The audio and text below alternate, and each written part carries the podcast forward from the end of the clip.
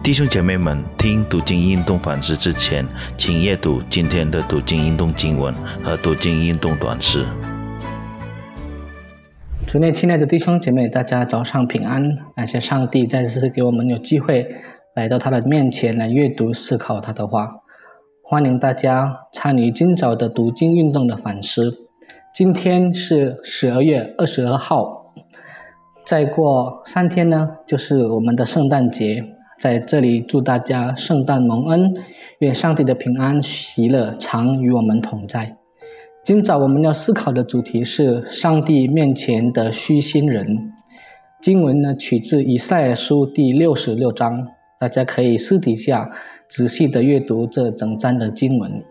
在思考上帝的话之前呢，让我们同心祷告。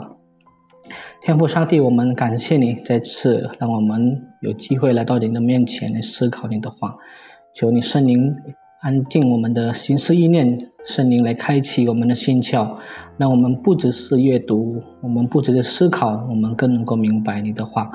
你亲自向我们说话，我们预备好我们的心来聆听。祷告奉主耶稣基督的圣名求，阿们。弟兄姐妹，以赛亚书第66章呢是最后一章的经文，内容呢写得十分的优美。以赛亚先知呢通过本章要让读者了解上帝。他指出呢，上帝是一切受造物的主宰，应当受尊崇，得到最大的荣耀，以及被受造物所敬拜。上帝的宝座设立在天上，而大地呢是他的脚凳。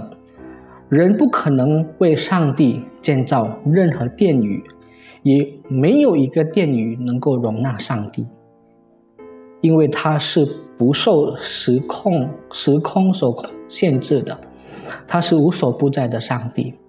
人所造的殿宇或者是教堂，不管有多么的雄伟壮丽，都只能够作为上帝的子民敬拜他的场所。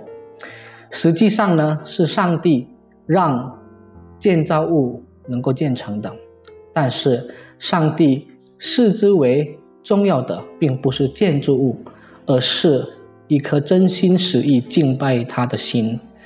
上帝在第二节呢，以赛亚书66章第二节说，但我所看顾的就是虚心痛悔，因我话而战兢的人。弟兄姐妹，虚心的人就是在上帝面前感到自己是贫穷的，痛悔的人呢，是在上帝面前感觉到自己是有瑕疵的，而意识到他自己有罪而不配来到上帝的面前。来到第3节呢，这个以赛亚先知说得非常清楚，上帝所不喜悦的是什么。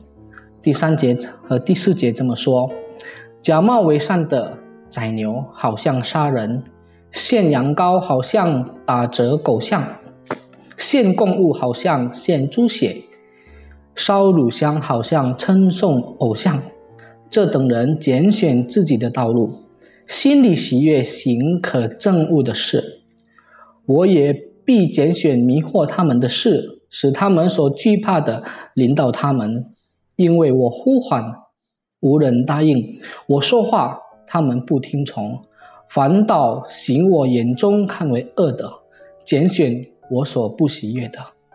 弟兄姐妹，在旧约犹太人的这个献祭的传统中，虽然上帝很严格的、很仔细的要求他们要执行各种的献祭，但其实上，上帝真正要的是以色列人对他的忠心和对他尊崇的这种的心态，以及保持他们作为一个选民应该有的这种圣洁的一个表态。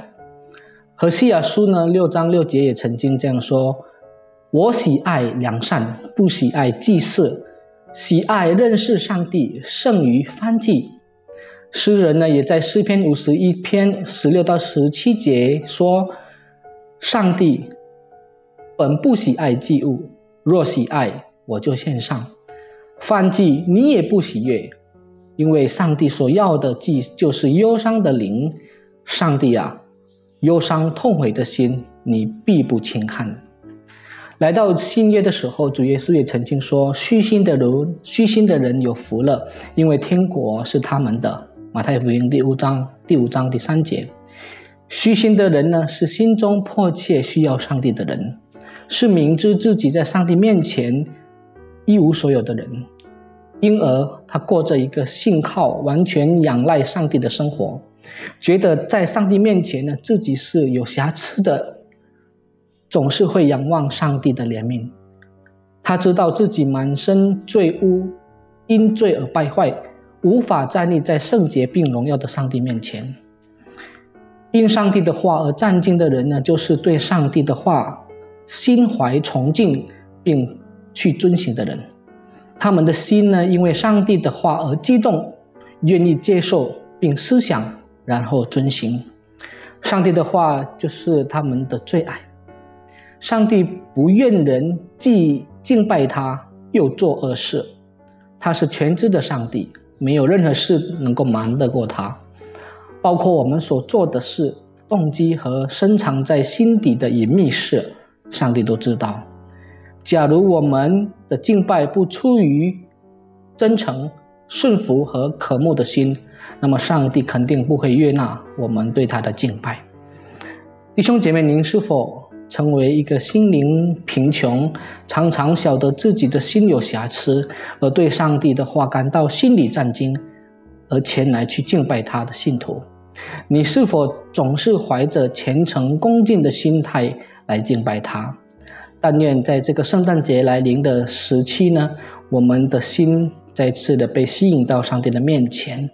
我们要献上的最美好、最宝贵的礼物，不是任何物质上的东西，也不是我们的金钱、我们的才干、我们的时间，而是我们一颗真诚的心。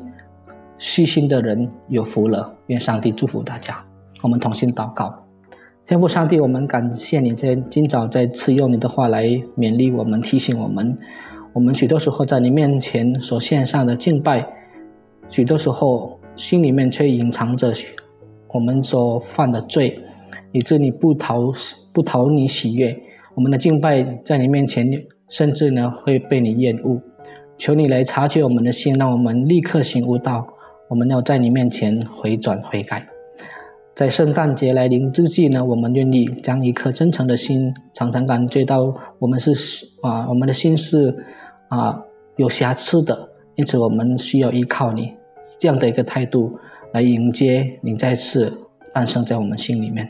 我们把我们的生命完全的交托，求上帝继续带领，赦免我们一切的过犯。祷告奉主耶稣基督的圣名祈求，阿们。谢谢大家，再见。